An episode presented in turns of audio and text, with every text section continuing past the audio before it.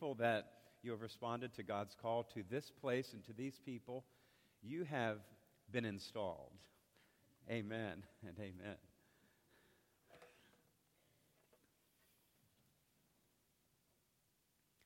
Jonah is, is known by most of us as the prophet who disobeyed God's call to go to Nineveh and ended up in the belly of a great fish. Some of us learned that as a great big whale, where he spent three days and three nights praying and lamenting to God, and then was spewed out of the fish's mouth. If you read the old King James, it kind of has that language onto the beach, and then Jonah finally decided that he would follow through with the instructions that God had given him. His ministry overlaps with the ministry of Elisha, the prophet who followed Elijah, and also overlap with the ministries of Hosea and Amos, prophets who prophesied to Israel. While Jonah was a prophet to Israel, he was called in particular to prophesy to the people of Nineveh.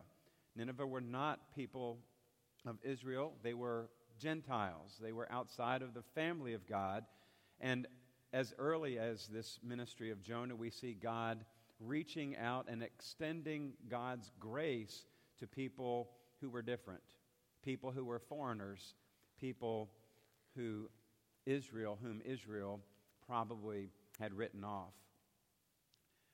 We could teach today, perhaps, on the misfortune that came to Jonah because of his disobedience. We could do that. There are a lot of things we could do, but let's read verses 1 through 3 as we set the story. By the way, there's a little map for you. You can see the area of the Assyrian Empire. It was around this 800 years before Christ to 750. Jonah did his work. And some 20 years after his ministry concluded, the Assyrians would come and they would defeat Israel, the northern kingdom. So God sent Jonah to people who would, a couple of decades later, oppress his own people. But God desired that those folks would hear of his mercies. Jonah 1 through 1, uh, verse, chapter 1, verses 1 through 3. The word of the Lord came to Jonah, son of Amittai Go to the great city of Nineveh and preach against it, because its wickedness has come up before me. But Jonah ran away from the Lord and headed for Tarshish. He went down to Joppa, where he found a ship bound for that port. After paying the fare, he went aboard and sailed for Tarshish to flee from the Lord. Tarshish, we believe, was in the area of Spain. This was as west as you could go in their understanding. So he fled quite the opposite direction than God had called him eastward to Nineveh.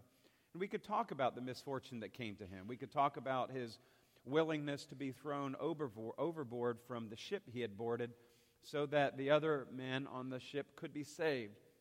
We could talk about the way that God provided for Jonah when he sent that great fish to swallow him up and then delivered him to the safe ground. We could preach a sermon on the Jonah prayer in the belly of the great fish and see the lament that he offered to God and how he poured himself, his, poured out his heart to God. We could talk about the way that God gives a thousand second chances to his people as he gave Jonah another opportunity to obey him. And we could preach about God's love to people who are outside of the family of Israel, these Ninevites. They're all great ideas and would make great sermons. We could do a whole series on them. Today, however, I'd like for us to briefly talk about jo- Jonah's negative attitude toward the people who were different.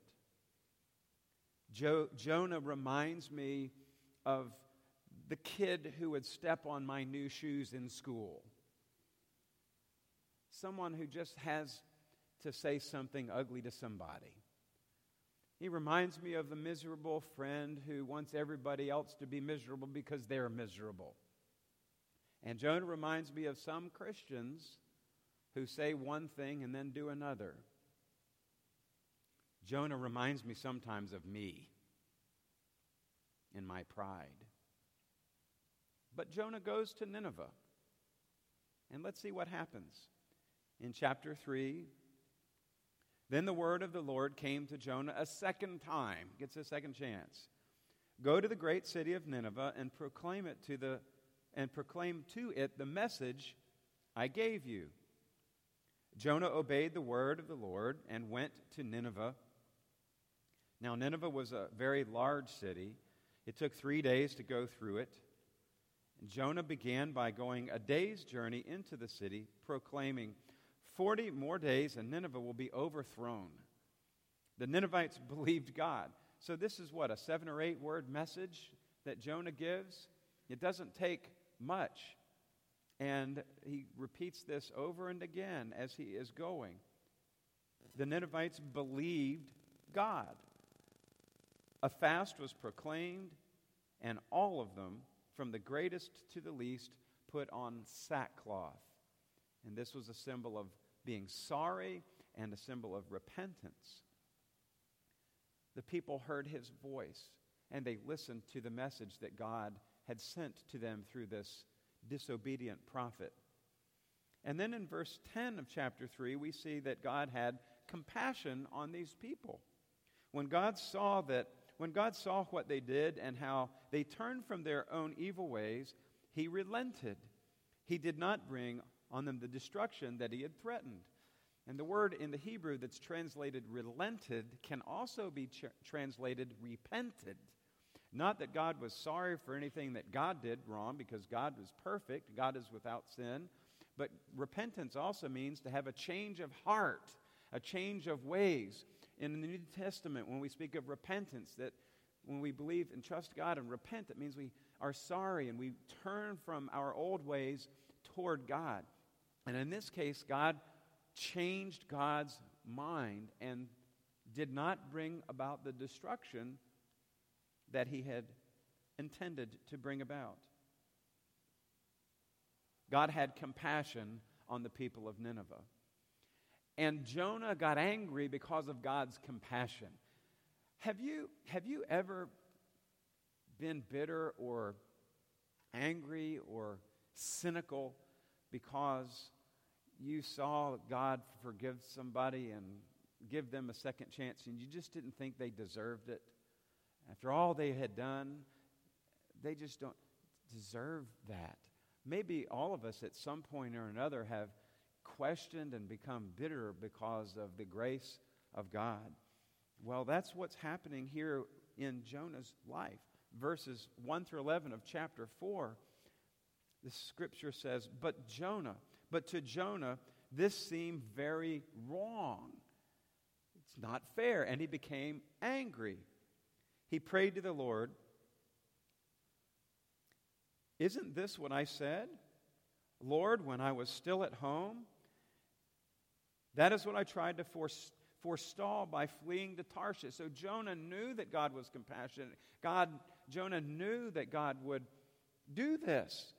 And because he knew of God's graciousness and compassion, he went the other direction. Perhaps he, in his mind, he's thinking, those people don't deserve that. I'm not going to do it because if I disobey God, then perhaps the, the grace and the compassion will be withheld and the people will get what they deserve.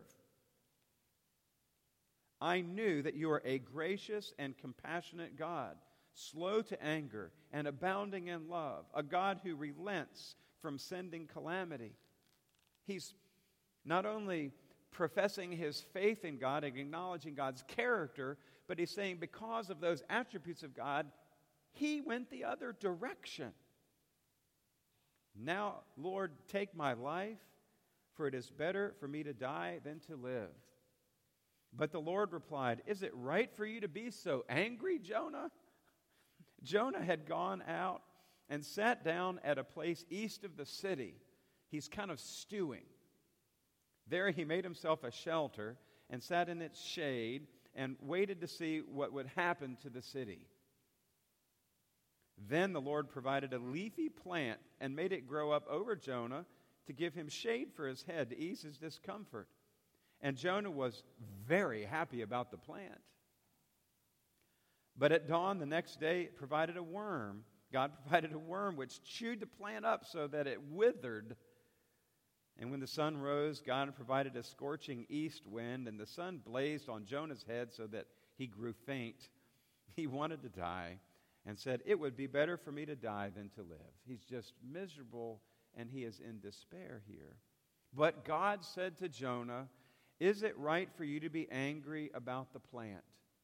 Just as God decided to provide grace for the people of Nineveh, God decided to provide shelter for Jonah.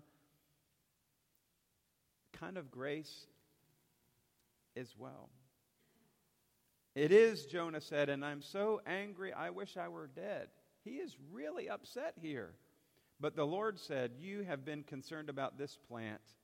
Though you did not tend it or make it grow, it sprang up overnight and it died overnight.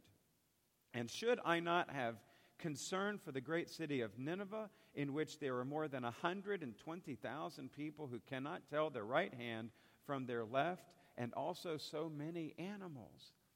Should I not be concerned? Should I not have compassion? Should I not have a heart for these people who are lost? A few things that I see happening here in the story. As we look at God to Nineveh, we see that God is no respecter of persons, that God desires all people from all walks of life to be part of God's family. God is no respecter of persons. God does not judge by what we look like, by where we're from, or what we've done. And then we look at Jonah. In spite of Jonah's bitterness, in spite of his disobedience, in spite of his anger at God's compassion and mercy and grace, God still pursues him. God doesn't give up on Jonah either. God often works in spite of ourselves. Something that really struck me in this text as I was preparing for today. God doesn't give up on me, just like God didn't give up on all of those people from Nineveh who are outside of the family of God. That God has a relentless pursuit of a relationship with you and with me.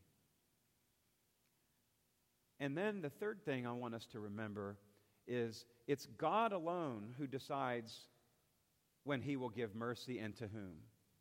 That's not our call to make, folks. As much as I want to control that and to, to own that, that's God.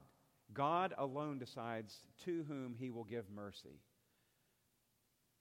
That's grace. It's not deserved. We can't earn it. There's not a thing in the world that we do to deserve it. God alone determines to whom he will give mercy. Our job in this world is to share it and to be vessels so that that good news can be communicated to other people. The question for me and for all of us today is can we lift up our eyes from our own concerns, even if for a second, to see God acting right in front of us?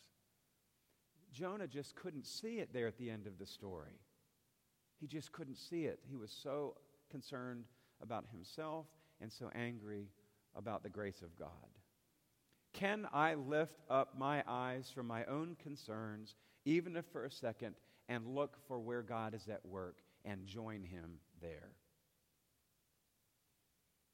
I read a story some years ago, and I thought it would be meaningful to share with you today. And it's about a, a dad it's a true story. A dad who was awakened in the middle of the night by his college daughter. She was off at college. This is back in the early 90s, before cell phones and social media, caller ID, and all that kind of stuff. The phone rang, startled him in the middle of the night. He, he answered it, and there on the phone was his daughter in despair. And she, she was crying, and she said, she said, Daddy, I am so sorry she said, But I found out that I'm pregnant. And the dad was stunned. He was stunned. And he, he just wept. And then he said, He's a Christian. And then he said, Honey, she said, He said, We're going to get through this. It's going to be okay. I know this is hard, but I forgive you. I'm here for you. Your mother and I are here for you. And then he prayed with his daughter over the phone. The next morning, he and his wife each wrote a letter to their daughter. A few excerpts from the father's letter. God will see you and us through. Though I weep inside, I can't condemn you because I sin too. God forgives this sin as well as others. He also wrote, I will not look down on you or think less of you. Your mother and I will support you to help you raise this baby. We are praying much. We love you more than we can say. I respect you. Yes, I was shocked when you called, but God is with us and will help us through. Remember that God's love is even in this, maybe especially in this, he said. We're glad that we can help the daughter we love so very much. It's a time of testing, but God will give the victory. We look forward to seeing you when you come home. Three days later, he got another telephone call because his daughter was shocked when she received those letters. She was not the one who made the call. Apparently, another distraught young girl had called her father but had dialed the wrong number. And this man's daughter said, quote, These letters are my treasure, real love letters written by a godly father who never imagined he would have to write them to his own daughter. The trouble with grace is sometimes it just doesn't make sense. But we know it when we see it, and we know it when we experience it. Let's pray. Heavenly Father, we sometimes have trouble, like Jonah, with grace. Sometimes it just doesn't make sense to us. Why would you send a prophet from Israel all the way to Nineveh to proclaim compassion and mercy and good news? Most of us would rather do what Jonah did and just flee to Tarshish and avoid the whole situation, even though we know you're compassionate and merciful and loving. Lord, sometimes what you are calling us to do in, in this world doesn't make sense.